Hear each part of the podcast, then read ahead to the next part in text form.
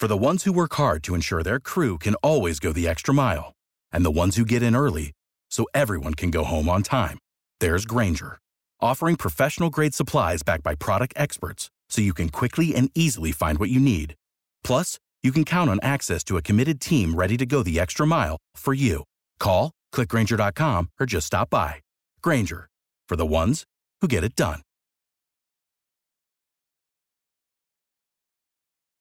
Welcome to Dear Lovejoy, and today is another special. Uh, today, um, I'm going to be having a conversation with Mark Forsyth. Mark Forsyth is uh, usually better known for his um, take on the English language. He likes to talk about that. He's come on Sunday Brunch a few times, but he's written a book called A Short History of Drunkenness. Uh, Mark, you enjoyed the conversation, didn't you? Oh, I, that was so great. I loved that. That was because that was just that encapsulated the whole of sort of history, our hu- human history, just in a really interesting way, taking one little element out of it and. Oh, there was so, and I was because you you hadn't actually I hadn't seen your interview, and I was going, oh, I hope they talk about prohibition. I hope they talk, and you did, and I find that topic so fascinating. Yeah, so he talks about ancient Greece, and he Yeah. talks about Rome, and he talks about um, Egypt. Uh, he talks about old prohibition and say what, uh, animals and alcohol. And, Oh, if any podcast that features drunk monkeys has got to be brilliant. How great's that? But it, what's what's fascinating, I think, about alcohol is is the fact that it's it has been so important in Yeah. human history.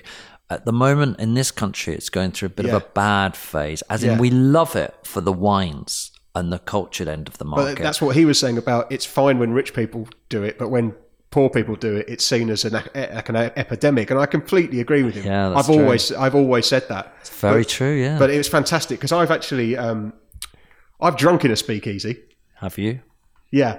There's a few in London now. They're pretend Well, no, but- no, well, no, Yeah, this is- original speakeasies. This was I was I was staying. Uh, we were staying. Um, um, visiting some friends in a place called Silver Lake in LA. Uh huh. and they were renting a 19 a house built in the 1920s and built into it underground was a speakeasy. They had a they had a full they this they were three or four guys. Imagine this three or four guys in silver lake near hollywood renting a renting a property and they had a huge garden and downstairs he went through a little door and there was an, a, full, a fully fitted bar with a bar and seats and stuff. Uh, it was astonishing Nice play. I bet that in- improved the drink. Oh, it was just so Yeah. great because you go, you get yourself a drink, and then you go up and have a barbecue in the garden. It was absolutely incredible. Well, let's find out more than a short history of drunkenness. Here's Mark Forsyth. This is just a guide to modern life. Modern life is hard to get just right. It can frustrate you and annoy. And if it does, right into dear Lovejoy. Welcome to my kitchen, Mark. How are you? I'm very well. Thank you for inviting me to your kitchen. With with all guests, I, I like to buy them a present, and today I think I've got you something quite exciting. You do drink. Oh, yeah. very, very much. I drink my fair share. Well, because we're talking about your book, a, a short history of drunkenness later, I bought you some alcohol. I usually buy people some wine, but I thought I'd go for something a little bit more, um, Oh, it's all beautifully wrapped up in red tissue. yeah, a little different. So, um, it, it, I don't, Smith. I don't really know what it is. It's called a London, London Cup. London Cup. What Oh, Mark's Mark's this? Mark's doing the sign of it's good. Now the man in the yeah. shop described it to me as a um like a Pimsy type thing. And uh uh do you like do you, do you like Pimm's? Do you like that I do like? Pimm's, and Pimm's is gin based. Well, I looked because you're because you've got a history of drunkenness. I, I looked it up, and this is the story. Punch proliferated in a city gone mad for gin. After British sailors returned to London from India, they brought with them the magical potion that it takes its name from the Hindi word punch, uh, meaning five, and named Yeah. for its five flavour components spirit, sweet, dilution, citrus, spice, and bitter. Our Sipsmith London Cup is inspired by these punches of old and blends Earl Grey tea, lemon, verbena, is that you say it? And Yeah. borage, and uh, with a selection of vermouth and bitters, and of course our classic London dry gin. So that's where it's at. You know, in, in punch, by the way, that because it's an Indian word, so Yeah. the pun there is um, five means five, and it's the same pun that you get in the Punjab, which is the land of five rivers. Right. Okay. Yeah. Okay. That's it. And and the reason why you're good at all this sort of stuff is because you know your language, don't you? Um, I've interviewed you a few times on uh, on uh, Sunday brunch, and you've always come on to talk about um, words. What is your job exactly? Uh, I don't know what my job is. I avoid having a job by writing books instead. So I, I write books. Um, I don't know. I, Tell us, tell us what your previous books are. So uh, my first three books were all about history of the English language. First book was about etymology, where words come from, uh, things like the origin of the word punch and Punjab, and how that's related to the pen in Pentagon, which five sides it's all, all the same thing, and the weird and amusing stories behind very familiar everyday words, and um, words we all know well, but you don't know the story behind them. So then my second book was called The Horologicon, and that was about words you don't know for very familiar things. Uh, words which are in the dictionary somewhere but haven't been used in, in years. Things like ergophobia, the fear of going to work. Or, or gongoozling, which is the act of sitting by a canal, staring at the water and doing nothing. Were they, were they ever used? Gongoozling. Weirdly enough, I wrote that book about words that are no longer used. Since then, I've discovered, talking to people who um, live on canal boats, that word is still up and running. In Oh, the is it? canal, yeah, in the houseboat community, gongoozling is a thing. They'll say, oh, look at that gongoozler, just staring at us. I was I was looking up a word the other day, and I think it might be an American word, not a British word, but you can you would know, uh, or an English word. Say, um, it, Lola, Lola, Lola, oh God, Lola, Lola, La, la, la, la, la, Lo- Is that a word? No. Yeah, yeah, it's in a, it's in a song. Several songs use that word. Lola Palooza, Lola Palooza. How do you say that word? Lola Palooza. Lollapalooza. Lollapalooza. And, and I looked it up because it's obviously a music festival, and I thought, I wonder what that music festival's about. And I realised it's an it's an old fashioned word which means uh, excitement, exceptional, something like that. What does it mean? I can't even remember. What does it mean? Do you know? Lola Palooza. yeah, fun excitement, I think. excitement, yes, yeah. I'm, I'm not quite sure. I need to have a look at Do words come? They, they they have a lifespan, don't they? Some of these are- some of these words words leave the English dictionary constantly, and other words come in. Is that right? Well, sort of. I mean, words die, they get lost sometimes. I mean, there's a beautiful old word, wamble cropped, meaning, uh, so if your stomach's wambling, that means you've got sort of indigestion. Yeah. If you're wamble cropped, that used to be a way of saying you were had such bad indigestion you couldn't stand up. You're completely wamblecropped. Beautiful, beautiful word to say, and that's that's died out, for example. But there are other words which um, are you know still going strong, you know, hundreds, thousands of years later. And the dictionary, the Oxford, the full Oxford English Dictionary, never removes a word. Doesn't it? No, Why? because it's a, a record of how the English language has been used all the way back to the beginnings of English, back in the first millennium AD. Do you like the evolution of the English language? I love it. Yeah, I love the way words change. Do you like lol? Ah, Is that a word? Actually, it's not really a word. Yeah, is it- lolling and ruffling and um, yeah, they're, well, they're words now. Yes, I mean a- anything is a word so long as it gets used. I mean, all of our, you know, every word was new once, Right. and words change their meaning. New words get invented. Words uh, disappear. Um, you know, back in the 1960s, everything was fab, and now it's not. But Yeah. Do, do, do we have more words in our language than any other uh, language? Do you yes, we do. We do. The Oxford English Dictionary contains more words than any other language dictionary. So I suppose there's sometimes when you're in Spain or, or, or the- the- France and you're speaking the language and there's just not a word for it. You know, that's why they call it le dentist or something, is it? Or not? That's probably not a good example. it- I, I probably- think it's it's, le dentiste, but it's I, probably I, a I French word to begin with, isn't it? Zahnarzt and, uh, but uh, yeah, well, well, words shift language. I mean, Yeah. English is a great big language because we borrowed and Yeah. well, stolen words from. From you know, every language under the sun. You'd uh, take, you know, anorak. That's uh, an Eskimo word. Yeah, I'm, I, I'm so useless for the English language, but my vocabulary is poor.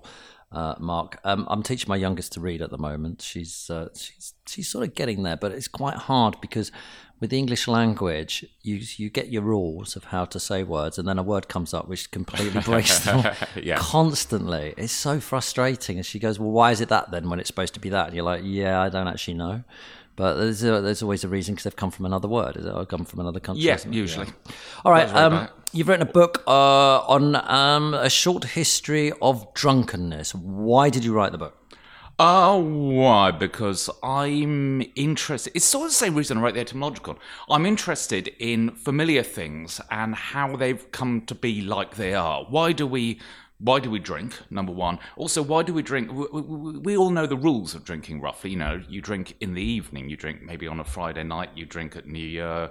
Um, you drink with people roughly your own age usually. But is that all the way it's always been, or has it? Has it been different? Why why do we have these rules? Why yeah, and a lot of them are kind of internalized to us. In in Britain, for example, you know, you can't drink in the morning. That's that's just a kind of rule in Britain today. Or you, you start Unless you work on the market. Unless Yeah. unless you are either in an airport where for some reason it's utterly fine to drink at seven a.m. Or at a cricket match. Those are basically the two places. Or you work in a market oh yeah, work through the yeah. night. Then they have the pubs open up in the morning for them, don't they? Yeah, I used to work night shifts actually. This was as a proofreader, but I'd go afterwards. I'd go to Smithfield Market, and there was a pub there. Was What was it like? night. Oh, it was great. I used to get um, you had fantastic fry-ups because it was Smithfield. Yeah. I had sort of five in the morning, and yeah, all the market traders there, and Were they drinking beer and stuff at that time? yeah. Yeah. Well, I mean, they they they'd been up for hours and hours. Their They were finishing changed, their working day essentially. We discussed that that airport thing on this show actually because I I find it so intriguing that you'd want to get half cut to go on an airplane. I just, I just think the worst place you want to be drunk is on an airplane. But I, everyone disagrees with me. Everyone thinks that you go to the airport, you have a few drinks, you get on your plane to go on holiday. I think there's nothing worse than being on a plane having a few drinks because you can't get any proper sleep or anything, especially long haul. I don't know. Uh, one of the one of the few things. I mean, another reason I wrote this book about drunkenness, it's, it's a sort of way of answering the question, is I wanted to know what what drunkenness is. Right. And I've been drunk loads of times in my life, but I couldn't really. If if an alien came from another planet or somebody had never Yeah. you got drunk or seen people getting drunk and said, you know, so so what is this thing you call drunkenness? I wouldn't be able to say. I wouldn't be able to define it. And one of the only things I'll be able to say about it is you're never bored when you're drunk. I'm serious. That's that's about all I you- can say. Other than that, you know, you can say a couple of physical things like your reactions are impaired, but that's not why I'm drinking. It's not. Oh, I just wanted to slow down my reactions ever so slightly. How would you know you're never bored? I don't remember. I don't remember ever that- being that- board. That's the that's the problem with, with Drew. I was out the other Oh, night. Oh, you.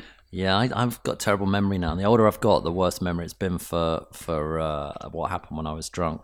And I was out the other day, and uh, and I went for a pint, and ended up having a few too many pints. And I woke up the next day, and then the guy I was with came and had a little chat with me about something, and I had to pretend I remembered what the conversation's about. As my brain was seriously going, "Oh God, what did we discuss?" Da, da, da, da, da, da, da. Memories. Oddly enough, I, I've never had, or almost never had, the memory loss thing. Really? It, just doesn't Oh. happen to me. I've had it on absinthe, which is dangerous. Don't. Uh, I- well, I, I steer clear of absinthe these days. But isn't there two different si- types of it? Isn't there the one which you're allowed to drink, and then then there's the hardcore version, or is it all the same? Ooh, I'm not Don't know, actually okay. quite sure on that. I remember getting lost between. My friend lived opposite the tube station, and I was drinking absinthe at his place. I walked out. And it's literally across the street, and I got lost on the way to the tube station. But uh, the the other time, the only other time I've had proper um, uh, memory loss drinking actually was the first time I ever gave a talk about this book, The History of Drunkenness. I did it at bookshop, and a friend of mine was who uh, owns a bookshop was going to interview me on, on on stage, and he thought it'd be a really funny idea if I had a bottle of whiskey in my hand the whole way through, which I could sort of swig from. And I thought that'd be a funny idea. The problem is that I got kind of nervous. I get nervous on stage, and when I'm being, I'm very nervous right now. Uh, and so I kind of, as a kind of nervous tick, I kept just swigging from the whiskey bottle. And by the end of the spe- the interview, I'd finished it, a whole large, full size whiskey bottle, and I don't remember anything after that. Although apparently I was, I was awake for the next two hours. Apparently, and so I, I started. It was the next morning. I was, I was actually texting everyone I knew who was there, saying, "I'm really sorry if I did anything. I've no memory of last night." And they all texted back saying, "No, you were really sweet." Apparently, I just sat, sat around smiling at people, saying, "Yeah, my friend, I like you. I've just I like I've you." just thought of somewhere else you're allowed to drink in the morning. That's on Sunday brunch. Oh, I, yeah. I, I drink. I drink on Sunday brunch. Yeah, every week we have. Wait a minute. I've been on Sunday brunch Yeah, you're not three times, and I've never been. Actually, I did. I got given alcohol on Sunday brunch. Did once. you? Yeah, and it was really good quality. It was after the interview though. But if you do the drinking in the future, what you want to do is get coloured liquid. That's what the pros use when they're out doing that. They don't actually drink the alcohol. On EastEnders, it's not actually alcohol they're drinking. It's- Really? It's, 'Cause I- it's, it's fake stuff, yeah. I remember when I first got book, uh, book published, and I was on a chat show uh, on the radio. It was my first chat show. I was very nervous, and the other people on it were all kind of old hands on the chat Yeah. show th- scene. And it was uh, we all had to arrive at kind of ten thirty, I think it was. So we'd all had to set off from home before ten. And I said something along the lines of, I'm not sure about these morning things. I get nervous and I can't have a drink beforehand to calm my nerves. And they all looked at me like I was, not you haven't had a drink? Really? Yeah. And I said, no, because, like, you know, I set off from home at, at quarter to ten. And they all looked at me like, you amateur. Go on, describe the book then. We haven't really got into the detail of it. If it is, it's like a, a journey through time of alcohol, is it? Yeah, so I wanted to stop in at different times and places in world history and see how drinking happened then. If you found yourself in anci- the ancient city of Ur in 2000 BC and you wanted to get drunk, how did you go about it? Or what did you do in ancient Egypt? Or what was a Wild West saloon actually like? Or, you know, the medieval English tavern, which you see in, you know, a Robin Hood film. What was, what's that really like that? And so each each point I drop in on, um, and there are about I can't remember, I did about fifteen or twenty um, chapters. Uh, I how I uh, I want to see how they thought about drunkenness, how they made this weird anarchic thing fit into society, and then in as much detail as possible, where you when you got drunk, where you got drunk, who you got drunk with, how what were you drinking out of, at what speed? Did you get flat out drunk, or did you get pleasantly, you know, merry, or were you falling over or vomiting? Or you, and to see in detail how you got drunk in, say, classical Athens. Okay, uh, we'll go through some of those in a minute, but, but we've got quite a bad relationship with alcohol in this country, haven't we? We're, we're binge drinkers. We, we, we drink to excess, whether we like it or not. We look at our European cousins, and um, they don't do what we do. They can have a couple of glasses of wine and leave it at that. We have to have a couple of bottles. Well, down the Mediterranean, you mean, yeah. Yeah. It's, it's called, technically, it's called, um, anthropologists call them wet cultures and dry cultures. In wet Oh. cultures, it's you're fine and happy with alcohol. It's lovely, and you can drink in the mornings. You know, a little glass. You see Italian. You go into a cafe in Italy, you'll see people having a glass of wine in the morning, and you can drink all day, and you never get drunk, and it's um all fine. Dry cultures, so called, are like us and Scandinavia. You don't drink on weekdays, you don't drink in the morning, you can only drink at particular little times, and then you get flat out drunk. Okay, and so we're a dry culture over here. Um, How uh, I'll tell you a quick story before we go on. Steve McManaman playing for Real Madrid. Um, I used to go and see him play sometimes, and he told me once. He said some of the players at Real Madrid they'll have at lunchtime prior to playing in a Champions League match or a La Liga match, they'll have um, a small beer. the first time he saw it, he's like, "What? Why? What's going on?" Because British culture is you have a small beer and then you have another small beer and then a large beer and then a large beer and then a large... there's not a chance that you're just going to have a small beer before you go and play football. He could not believe they were doing it. I think uh, there's. I, I've, believe that one small drink can help with your reflexes and coordination as well because it makes you less nervous and calms you down a bit. Yeah, it makes your action slightly more natural. And then the next drink after that, you your reflexes go down and down and. Well, down. again, I'm, I'm out of my depth here, but I, I believe that snooker, darts, and the, those sort of pub games, they were they they often would drink just to calm their nerves. And when they banned it from the actual TV show, they were having to apparently go out the back and drink before they went, or they would have their water bottles, and in, in it they would have a clear spirit to keep their to keep I their nerves going. I once heard, I don't know if this is true, but in, in darts, because they used to hold the, the pint in their hand whilst they were throwing the darts. You, you Yeah. remember that. And then the darts governing body decided that this was giving the sport a bad image, and so they banned holding the pints in the hand. And for the next year or so, the average scores actually all went down. People got worse at darts because the darts players, as I heard it, were so precise in their throwing that that weight, Weight, in the the, other hand would uh, was actually being taken into account, and so they were missing the triple twenty because they were Okay, how did we become? I, by the way, I wish I lived in a wet culture. Wet culture? Wet, yeah, I wet, live in a wet culture. My my flat is a little wet culture in the middle of Britain. Yeah. uh, wet, wet. What did you call it? A wet. a wet culture, A wet dry culture. culture. culture. yeah. I wish I believed in a I lived in a wet culture because the dry culture just just uh, drives me nuts that I have to go and drink to excess. But but why did we become dry cultures and wet cultures? What was the evolution to that? Do you know? Uh, it's hard to say, and it switches around. I, I mean, odd enough, if you just read Down and Out in Paris and London, George Orwell book, Yeah. he talks about how, um, and this is in the 1930s, how in Fran- in Paris everyone's a binge drinker, and in London nobody ever gets drunk. So, and, and that's not that long ago. Right. So these things can swap around and move. Sometimes, I mean, there's a bit actually when I was writing about the Aztecs, um, uh, their drinking culture. And they seem to have had a very dry culture where you didn't drink for weeks' time, and then on uh, the occasion religious festivals, you suddenly got flat out religiously drunk.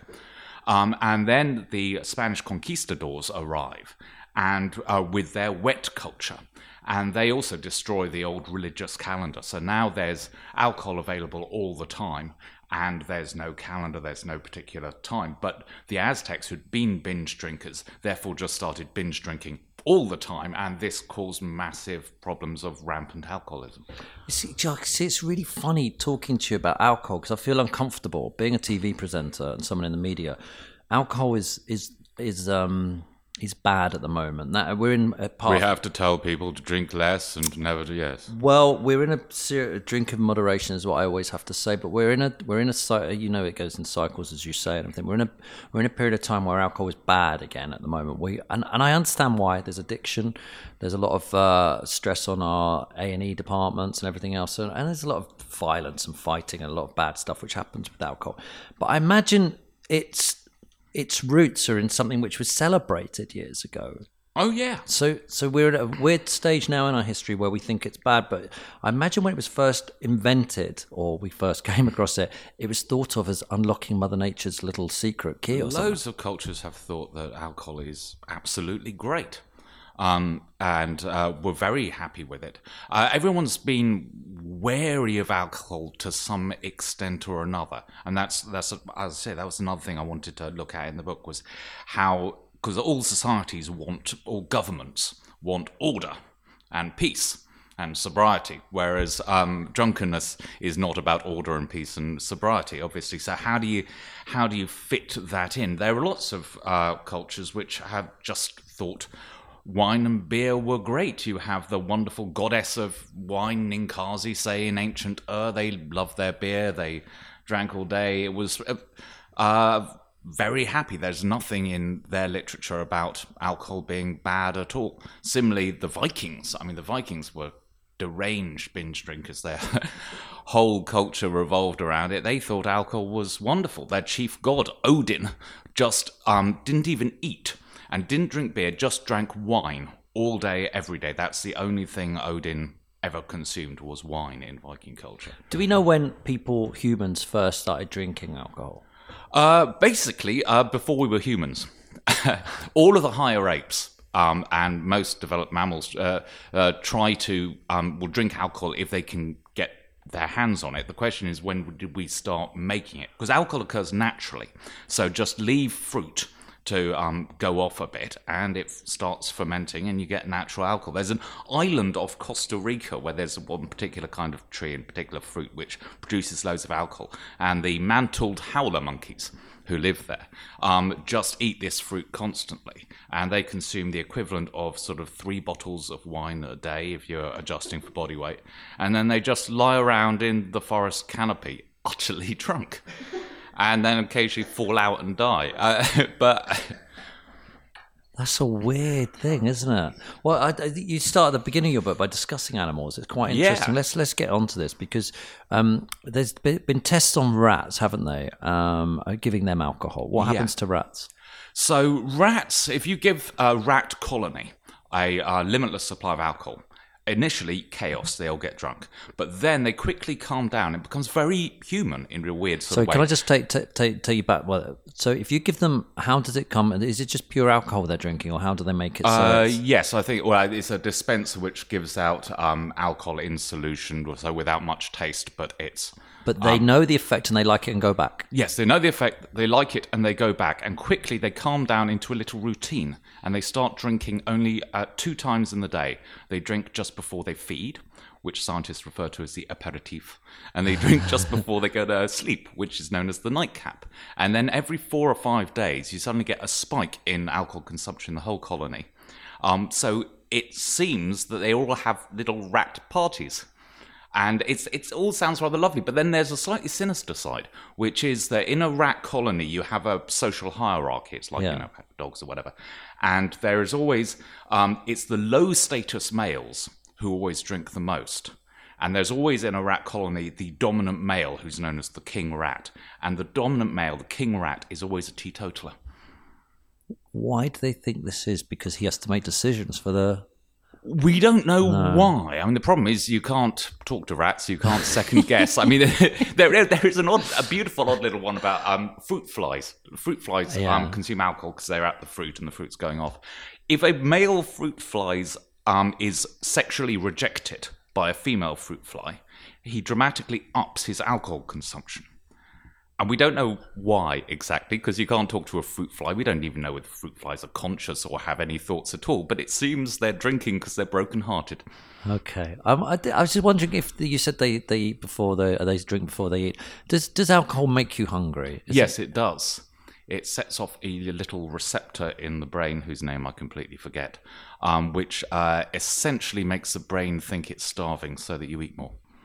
That's hence why we always do the kebab thing or the Yes, whatever exactly that. the burger or whatever after we've been drinking. Uh, there was also some experiments on, on, on ants as well. You wrote, I, I read in the book. Yeah, it's a beautiful Victorian experiment. If if you um, get ants drunk, they they, they, they this Victorian scientist used whiskey specifically. Um, then they they pass out, and if it, and other ants from the colony uh, see them passed out, they will pick up their friend and from the same colony and take it back to the ant's nest. But they won't do that from ants from another colony and another ant's nest. They only look after their own. Right. So this this weird little behavior. He was trying to work out how do ants know who's in who's in their colony. So do all animals get drunk then? Is it? Is it? it I'm not saying they do it on purpose, but all animals are susceptible to alcohol then. It Uh, it's yes, yeah. And and it and it tends that most animals enjoy the experience. Uh, yes, some of them get very bad hangovers. Charles Darwin wrote about how the best way to catch a baboon is to get them um, off. Just leave out beer. They get drunk, pass out by the beer barrel, and then you. You find them with a hangover and just uh, bag them up. Um, They all, they all, yes, they, they, they all like alcohol. I mean, some quite ridiculously. There- There's time in the 1980s, a herd of 150 elephants broke into a distillery and drank it, um, and then got violent. Elephants tend to get violent when they're drunk. And if you think about one drunk, violent elephant, that would be one too many. 150 of them. They went around, they ripped up this whole town. They, they, I mean, it, it's funny, and we're all laughing, and I'm laughing too, but they did kill, I think it was seven people. Wow. I was just, just, I mean, it's just interesting to the thought process that I, I want to say that if I, t- if I wasn't a human, I'd taste alcohol and go, oh, that's not for me. But, you know, you're telling me if I'm an animal, I go, yeah, I want some more of that. That's, I suppose, is everyone trying to escape life? I, uh, look for, Yeah. look for a new, a It's new- also, it's, it's, um, it, you, there is energy in alcohol. right. Yeah, you you can you can process it. It's it it contains nourishment. About ten percent of the enzymes in your liver are there just to turn alcohol into energy. You, you also say that you believe that farming might have been invented due to alcohol. Yeah. What's the explanation behind that then? So sometime around uh, roughly uh, uh, six thousand BC, we we settled down. We'd been hunter gatherers, and then we settled down to farm. The Yeah. term is sedentary farming. And the, the question, why did we do that? And the obvious answer is, you know, to grow bread. But the problem is, if you try and live on bread alone, man literally cannot live on bread alone because um, there's no vitamins in it. So you um, uh, get ill very quickly and you die. Uh, but, uh, but we do get vitamins from eating meat. So when the hunter gatherers well, they couldn't really have shifted from um, hunting animals to um, just farming bread. But um, beer does contain vitamins. It contains vitamin B, which is the one you really need.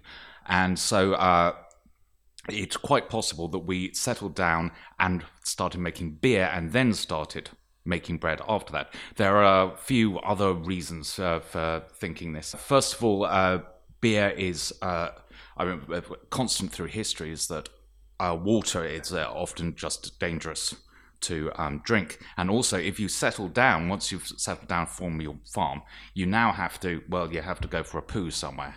And that poo is going to get into the water system, which is going to contaminate all the water, which means the water is going to make you very ill as well, but not if it's turned into beer. Third thing, very important, if you beer actually contains more calories than bread. If you have a pile of barley and you want to get the most nourishment out of it possible, don't make bread, make beer. It's liquid liquid bread, it contains more nourishment because essentially you're outsourcing the digestion slightly. They always say years ago in the Victorian times and stuff, people used to drink beer, weak beer, but they used to drink beer because it was safer than water. Yeah, throughout most of our, our history, we've drunk beer at breakfast. Um, Because yeah, you don't want to drink the water. I mean, if you just think of But it was, but it was low alcohol, wasn't it? It wasn't like five percent. no, most of it was about would be about three percent, so slightly lower than us. Yeah, but the thing is, you can actually I actually experimented on this with myself. Uh, so because you you you'll drink all day, and you often find records which seem at first sight you go, wow, that's a lot of beer. So a medieval monk would have it in Britain would have a uh, a ration of one gallon of beer per day. And you go, what? A whole gallon of beer? Yeah, they must have been permanently drunk. But that's a gallon is eight pints. And if you consume that, if you're awake for 16 hours in the day, that's a pint every two hours. Yeah. And that doesn't actually get you very drunk. I actually, I, I tried this as a quick experiment. It's easy. Buy eight beers, drank one when I woke up, two hours later, drank another.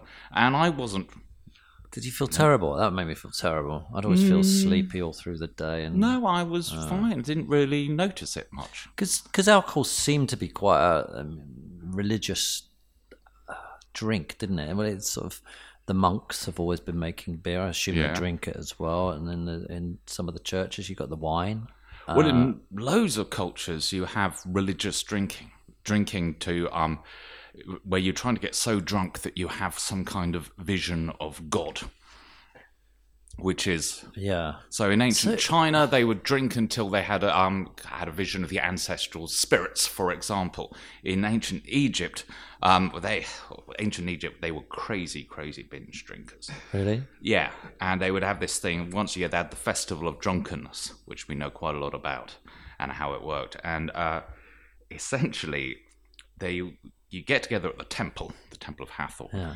and then they would drink and drink and drink until they vomited, and that was important. And then you drank more until you vomited again, and then drank more till you vomited again, until eventually everyone's just crazy drunk. At which point they all had sex. There was a great big orgy. This is quite well documented.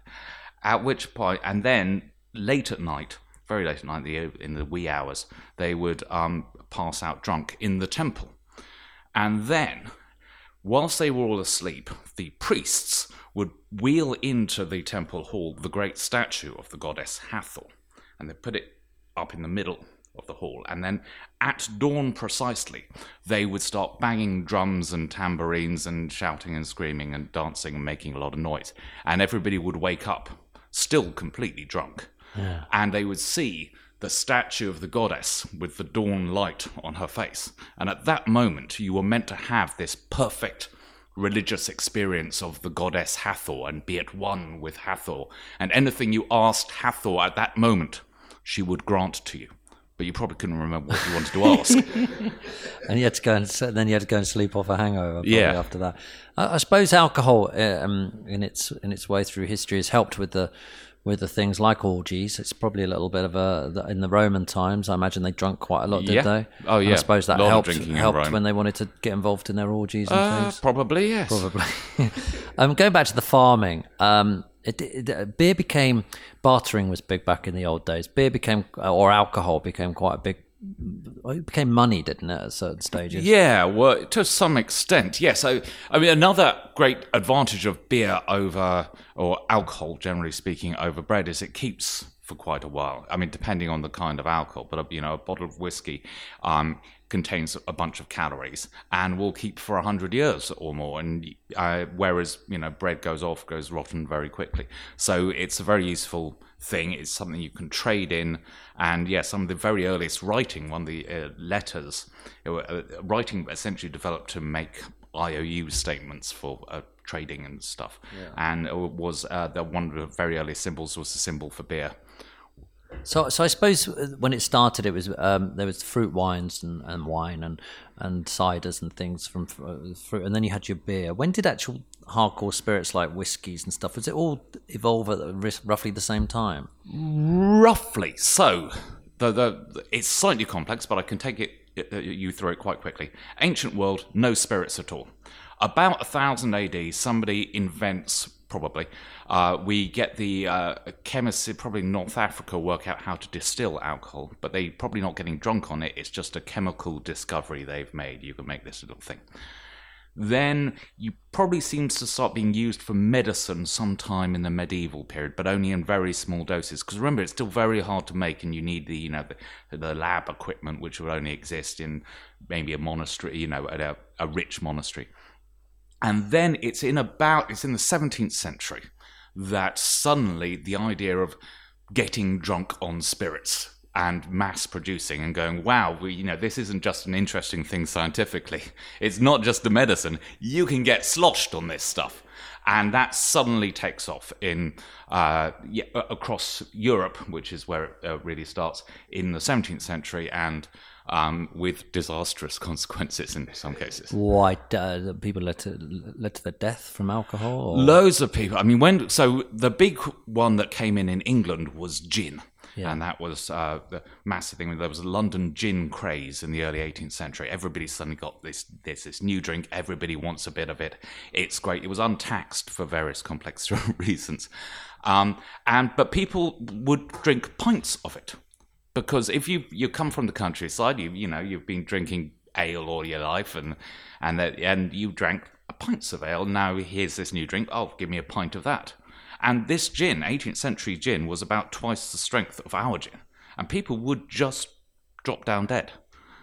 They wow. would what from one pint, from drinking one night, sort of thing. Yeah. yeah wow. Well, yeah, because I was going to say sometimes faster. Because uh, I was going to say it's weird because you you you would um you would assume that because people's life expectancy wasn't long years ago, so I assume that you wouldn't be alive long enough to, to, to get liver disease and stuff like that. But if you're drinking vast quantities, oh pint, yeah, you, you, you, stuff, can get it fast, really yeah. quickly. And there's a little story I heard, um, I read uh, about early 18th century, edge of London. There's a farm guy, farm boy, has arrived on the edge of London, mm-hmm. and some Londoners, for a laugh, decide to bet him. They they offer him um, some money for every pint of gin he can drink. So this is first contact with gin. He drank three pints and fell down dead on the spot. So that's how fast you can die of alcohol poisoning. Jeez. How did you research all this book, by the way? Um, lots of reading up. An of... awful lot of sitting around in the British Library. Everyone, everyone sort of assumes. Whenever I've told my friends, you know, I've been writing a book about the history of drunkenness, they say, "Oh, that must be great fun to research down the pub, eh?"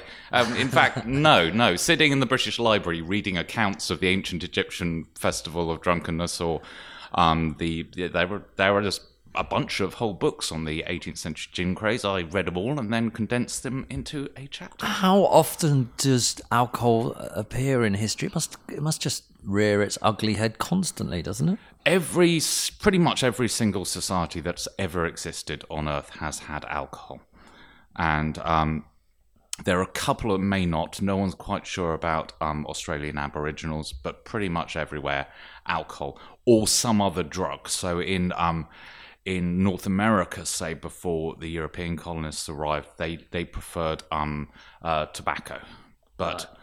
But basically alcohol always wins out as the drug of choice. Okay, when when when did bars start existing then over here in the UK or, or wherever? In the well, in in the world, you can find them in ancient city of Ur, 2000 BC. I've got a chapter on how, what, what going to a bar there would have been like. It would actually been relatively similar to now. Um, Oh, well, in what in what way? Just so, as opposed to like the ancient Egyptian festival of drunkenness, which is crazy, and we'd all be there going, "Time to go, time to go." Um, you went. Uh, your bars were on the streets. You go in. There'd be. They were almost always owned by women. There's so there'd be a woman behind the uh, bar. She would sell you a big jug of beer. Slight oddity, you drank it through straws. So you buy a big jug of beer for everyone, put your straws, sit around it, each guy with, with your straw. You would sing songs, tell jokes. So the beer would be brewed on site, so every bar is a little micro brewery. Um, they're slightly dodgy places. Um, to hang out. There would almost certainly be prostitutes just outside the door looking for trade. But we would we would recognise this kind of situation. Whereas if you went back to a s- like like you know medieval English old English tavern that you see in like your Robin Hood film in the time of Good King Richard the Lionheart, and you, you know they always go in the Robin Hood and his merry men go into the village pub. Um, that didn't exist. They didn't have bars. They didn't have pubs in England. oh, when did that the time. come? Uh, 14th century, basically. Uh, people, but before that, people drank at home, or they drank in the church sometimes, or they drank anywhere that there were no pubs. Okay, so that was a later addition. You mentioned straws there. I'm going to ask you a question. You might have the answer, but what are the straws made of? I only say that because straws have become, you know, um, uh, something that you're not allowed to have anymore, as you probably know, because of the plastics and stuff. And I was just thinking, oh, wonder what their straws were made of. Reeds. Reeds. Okay, so they got their they got their reeds out, and then they were all sharing a beer or just one beer. Yeah, so you you have a, a big jug. I've got a picture of it in the book actually, if you um, somewhere. have a But I'm not that's going to work on a podcast. No, so, I don't think it um, will, but I could I could maybe try and describe it, which would be quite interesting if I could describe Yeah, that. it's in the Sumerian bars chapter. Where are we? Dum, dum, dum, dum. Ah, page 31. I'm nearly there. Right.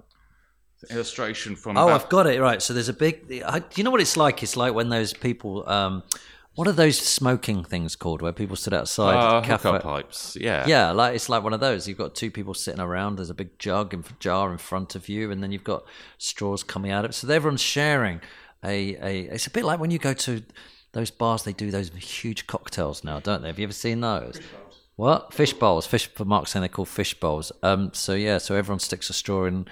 The problem with that is you never know whether you're getting enough. They go. the, the fish bowls are a great marketing thing because everyone goes, well, "I need to get my fair share here," so everyone sucks a bit harder, and then uh, and then the cocktail goes down quicker. Yeah. Good thing for the straws with their ancient beer used to have loads of sediment in it, loads of stuff floating around. So the straw, the the sediment all floats to the top. The straw goes into the middle, so you can suck out the, the, the pure beer. Okay. And what what what happened in the Wild West then? Um, interesting time. I liked it that you would. We've got it all wrong, haven't we, in our films of what the world wa- Wild West was like? It wasn't full of poor people, was it? And um, Well, no, the Wild West was very rich.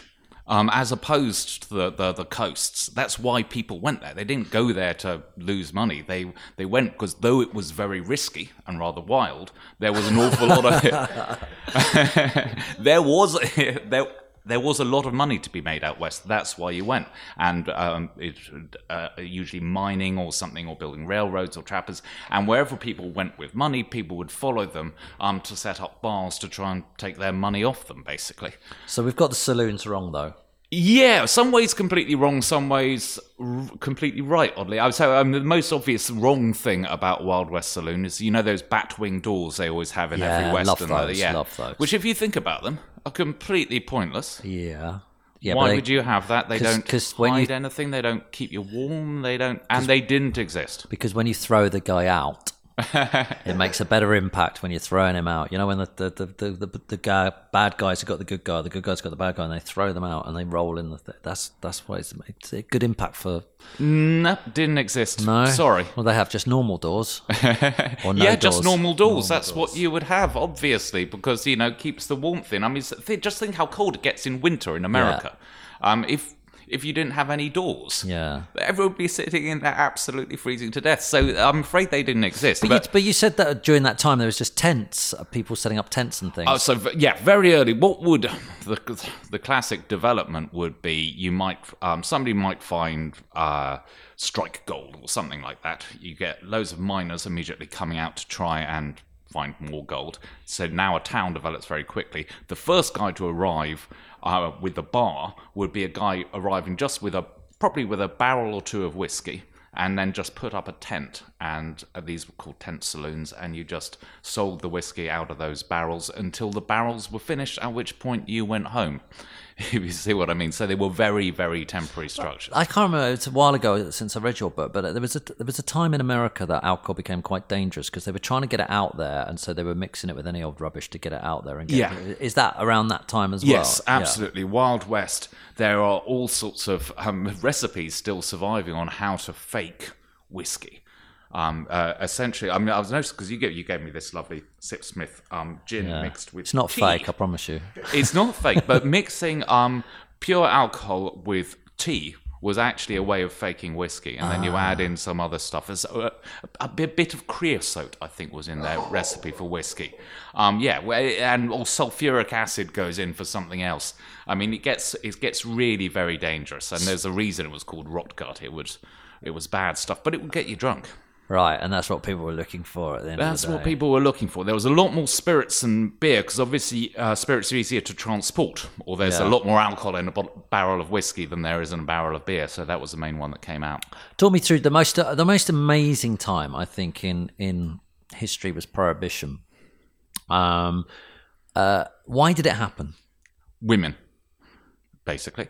Uh, now, then that really is a, a chance. There, there are a lot of myths about prohibition. The, the main thing was there was an idea that grew more and more popular over the 19th century when there was an awful lot of drink being consumed in America. But the idea was that most men would get their paycheck at the end of the week and they'd take it to the saloon and they'd spend it all on whiskey.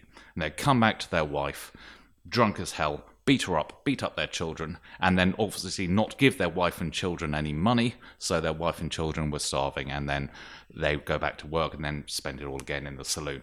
So um, this, to what extent this happened, is very hard to say because you know trying to get the records. But this is what people believed happened, and so it became a, a the first feminist issue in in American politics because this is where women really come into the public sphere. They didn't have the vote yet, but they could start to campaign on this. So it's always the the, the, women's temperance league, etc., who are campaigning to close the saloons. And this is one of the really big things people don't appreciate about prohibition is prohibition wasn't really anti-alcohol. The people going for it weren't anti-alcohol. They were against that the saloon, and they were against the cycle of violence associated with the saloon. They didn't care about you know some guy sipping a glass of wine on a Thursday evening. You see what I mean? They they wanted to stamp out. Is I think the best analogy is if you think about football hooliganism. The you know the easiest way to stop football hooliganism would be to ban football Right. you wouldn't then care about you know a couple of kids kicking a, a football around in the back garden you would care about the banning football the purpose of that would be to stop you know the west ham millwall game and to stop the hooliganism associated so that that was the idea to break this cycle of, of violence and it was So- a big sorry. feminist issue So they didn't ban alcohol; they banned saloons. So they banned alcohol in order to ban saloons. Right. But in fact, they didn't ban alcohol. They banned the sale of alcohol, which is slightly different. If you had any alcohol saved up, you could continue drinking it. That was perfectly legal. So, for example, Harvard University, they worked out that they had enough wine in their cellars to last for 30 years. So, so They were all right. yeah, yeah, absolutely. If you were a professor at Harvard, you didn't notice prohibition happening. So, in some senses, very effective because it did close down the saloons and everyone went off to drinking speakeasies instead, which had a completely different um, uh, social register was a different way of drinking. First of all, women were allowed in. And women, though they've been legally allowed in saloons, a woman would always be too frightened to go into a saloon. But suddenly, with this new thing, the speakeasy, all the fashionable young girls went off to speakeasies to get drunk themselves. So it became a completely different culture of drinking, even though the speakeasy was technically So illegal. speakeasy was something which had it looked like a I don't know a chemist from the outside or something, and then when you went inside, it was a it was a, a, A speakeasy looked like anything. A Right. speakeasy was anywhere you could obtain alcohol. So it- often it was just somebody's house or their apartment. There's a weird little thing about culinary history here, actually. Italian food, Italian restaurants get popular in America because of prohibition. Because uh, so many, a standard Italian thing to do was to open up your apartment to um, let and, Yeah. and sell alcohol out of it. Well, people could come to your apartment and pay for alcohol, and then they'd throw in some food with it. And that's how Italian food got popular in New York. oh, that's really interesting. Yeah. Um, how long did prohibition last for? Uh, so it lasts uh, 13 years, I think. Well, it depends how you count it. There is the, the great repeal moment. But in fact, prohibition came in quite slowly with um, a bunch of states uh, banned alcohol individually. And then it's not until um, uh, 1919 that you get Is the. it sort of states like Utah and stuff? Exactly. Well, yes. Um, most of the Midwest states had. So most of the states had already banned alcohol before prohibition came in, and then a lot of states retained their ban after prohibition finished. So Louisiana, um, alcohol was still illegal up to 1966. I think it was. That's Could be amazing. So- Oklahoma. I'm trying to remember all this. yeah, sorry. It's, it's, Yeah. I'm, I'm asking you a lot of questions here. Um, so so the the interesting stuff is the the, the how did it actually? So it was an issue for women. How did how did men decide to vote on it to actually make it happen? How what was the process? Do you know the process of it, or Yeah, it just became a There are a bunch of processes going on together. So first of all, you, it's a women's movement. Second, you get the men who are with the women and approve of it, and then you also get a bunch of people, which is odd. There's a large bit of the electorate called the drinking dries, people who were in favour of prohibition even though they drank, because they th- a lot of people thought when they were campaigning for prohibition that it would just ban spirits and maybe strong wine and they, it was actually a bit of a surprise after the so the the constitutional 19th amendment yes uh, uh, gets brought in and then they argue out the specifics of so how far down are we banning and it's in the at, only at that moment they realize oh we're going to ban beer as well at which point a lot of people went whoa what um, there's a a big element is that um, it's the moment that women got the vote. Another big element is that the uh, as the movement for uh, campaigning for prohibition had grown, the obviously the drinks industry had been campaigning against the idea of prohibition, and um, uh, uh, uh, the drinks industry was mainly German immigrants, and all the beers had German names. Right. And so the anti prohibition movement thoroughly associated with Germany and Germans. And the Germans were very, very popular in America right up till the First World War. Right. At which point you have this PR disaster. Women are getting the vote, and Germans and the entire beer industry suddenly looks unpatriotic, etc. Uh, it's really interesting how things happen like that, and Yeah. there's lots of points in history where there's a sort of the, the, the, the, you know these all things these come together, and then extreme things happen. Like well, prohibition seems extreme now to me, anyway. Um, so how did it end up becoming? How did they end up getting out of prohibition in the end? Well, in the end, um, well, the main thing was the economy was tanking. Um, the Great Depression comes along. always about money, isn't and it? so Yeah. why are we going to have this situation which means people can't work in breweries, can't spend money, can't be barmen? Uh, it's it's crazy. So um, they repealed it. Also, to some extent, it had worked. I mean, the Oh. saloons were all gone. That whole world of of the Wild West had died because Right. though prohibition obviously didn't work in New York, and we always think about prohibition in Chicago and New York, where the gangsters immediately took over. We don't think about Wyoming, etc., where you didn't have just a speakeasy down a dark alley because everybody knew everybody, and and so the alcohol consumption in America had decreased dramatically. There's a great myth people drank more during Prohibition. It's complete nonsense. Right. Um, alcohol consumption gone down. The saloons had gone. That whole pattern of violence had gone. The Wild West, the exciting Wild West, had turned into the very boring Midwest that we're familiar with now.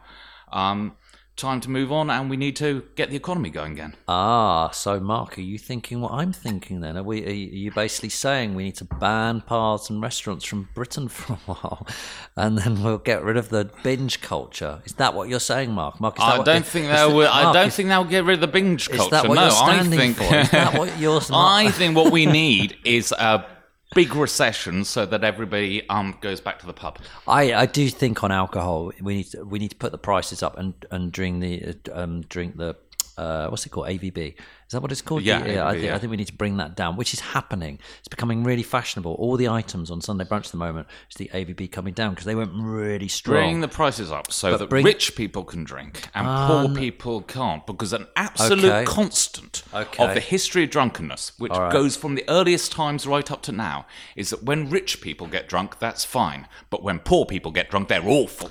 Right. Just awful. Point taken, and uh, I'll have to have a rethink. Uh, but I do think it, it used to be quite expensive when I was a kid to drink, so I'd be lucky if I could afford three three pints or two or three pints. Whereas I think now they do. Oh, I mean, I went to one place once, and just for an hour, every drink was a pound. I mean, Christ, Really? a Where? pound, Swindon.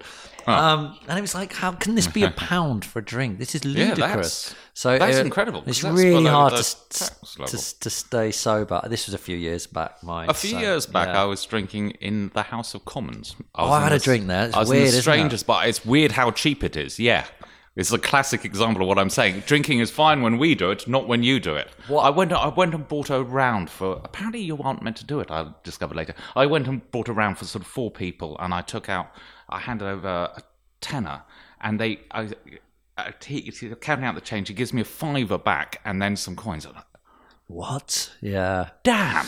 I, gen- Damn I, I- you. I, generally thought when I was in there that, um, and it might just be me being seeing what I wanted to see, but I generally thought the left were drinking beer and and and um, ales, and the right were drinking white wine. But that, that, you know, that's that's maybe just what I wanted to see when I was in there. It was a lovely hot summer's day, and I had a, a nice drink, and I, I You go enjoyed on that lovely terrace. Yeah, and I yeah. enjoyed speaking to people, and they were all coming up to me and going, "You're one of us, aren't you, Tim?" And I'm going, "Absolutely not. I'm not one of any of you. I'm just." Uh, but they all did it. Both sides came up to me and uh, and the middle and said, uh, "You know, you're with us. You're with us, aren't you?" And I was like, "No," but I, I, I thoroughly enjoyed it. It was really interesting meeting politicians in their own world, uh, MPs. Right. Um, was there ever a time in Britain we were going to? Why did we? We did. We sort of banned alcohol, didn't we? We sort of have to these ridiculous licensing laws, didn't we? For for years, have we ever tried to literally ban it at all over here? Uh, no, we've never had the movement for a full-on ban in Britain. No. and I don't think we ever could really. We had strange licensing laws, though, didn't we? When I was growing up, when we were growing up, Oh, yeah. these stupid Odd Sunday. enough, I was working in a pub uh, when.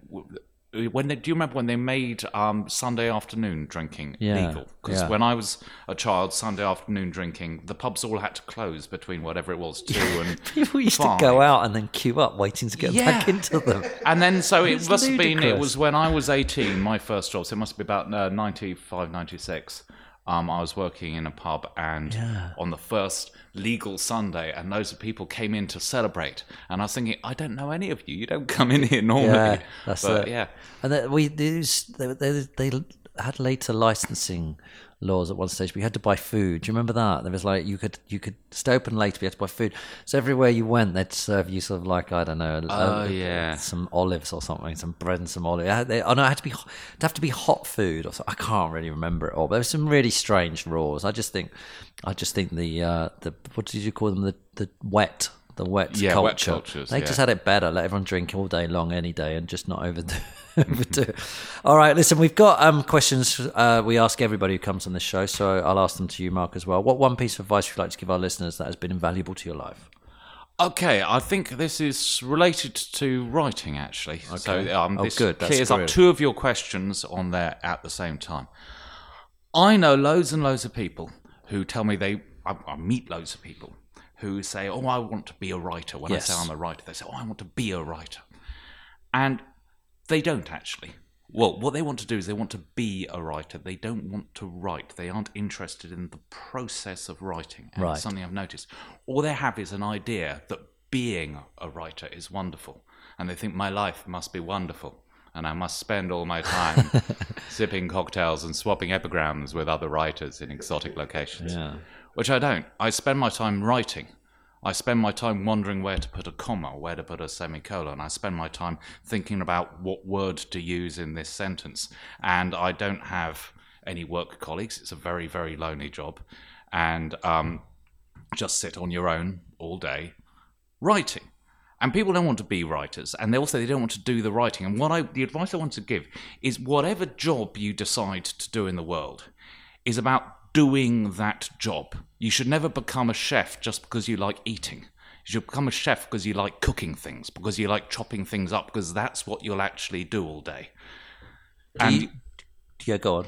Yeah, this applies absolutely everywhere. Yeah. Don't do the job because you like the outcome or like the product or like the thing associated with it. Do it because you enjoy that activity, because that activity is what you will be doing all day. Don't become a surgeon because you enjoy cutting people up. if, if you, don't don't become a sculptor because you like sculpture. Yeah. Become a sculptor because you like chisels. Do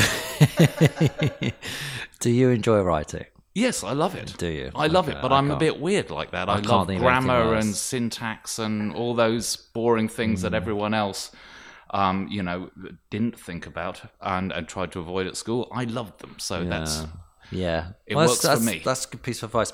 Um, uh, what mistake do people make? Is that the second question? Have you just answered that? yeah. one? I think okay. I kind of answered that. Any life hacks? Life hacks. Um, okay, I've got, I've got a couple. I've got a drinking related one. Go on. The way to find the best pub is always to go down a dark alley. this is the extension of the rule. Like when you're on holiday, never go to the restaurant or bar right next to the tourist attraction. Never go to the restaurant right by the Eiffel Tower because it will be overpriced rubbish. But if a pub or a restaurant can survive when it's down a dark alley, that means all the locals must know it. It must be good enough to get a passing train and people actually learn where it is and bother going back. I- so always go there. Don't go to the one on the high street. I went to Memphis. Uh, Mem- um, where did I go to? Where did? Where's Elvis Presley from? Memphis. Memphis, Memphis, yeah. yeah. sorry, I bit, bit, bit strange then. I went to Memphis and I said to my, I got in a cab with my friend and we said, take us to a bar, but where the locals go, not the tourists. So he took us to this bar. We went in there and there was a pool table. We had a beer and this guy came up and it was a really run down bar. And one, I remember the bloke playing pool had a hook as a hand, like Oh. uh, yeah. And the other guy came up, Trying up to work went, out how that even works. Yeah, well, a pool no, he- table. yeah. Oh, the, the bees, you'll break the bees. No, he, he was fine, but he had well, like, kind of like a. It, it wasn't a sharp hook like a pirate mark. It was like a. so anyway, so so he, he was playing, and then this guy came up to me in the toilets. You know, all right. So well, he did an American accent. I went, "Hi," and he went, "You're English." And I went, "Yeah."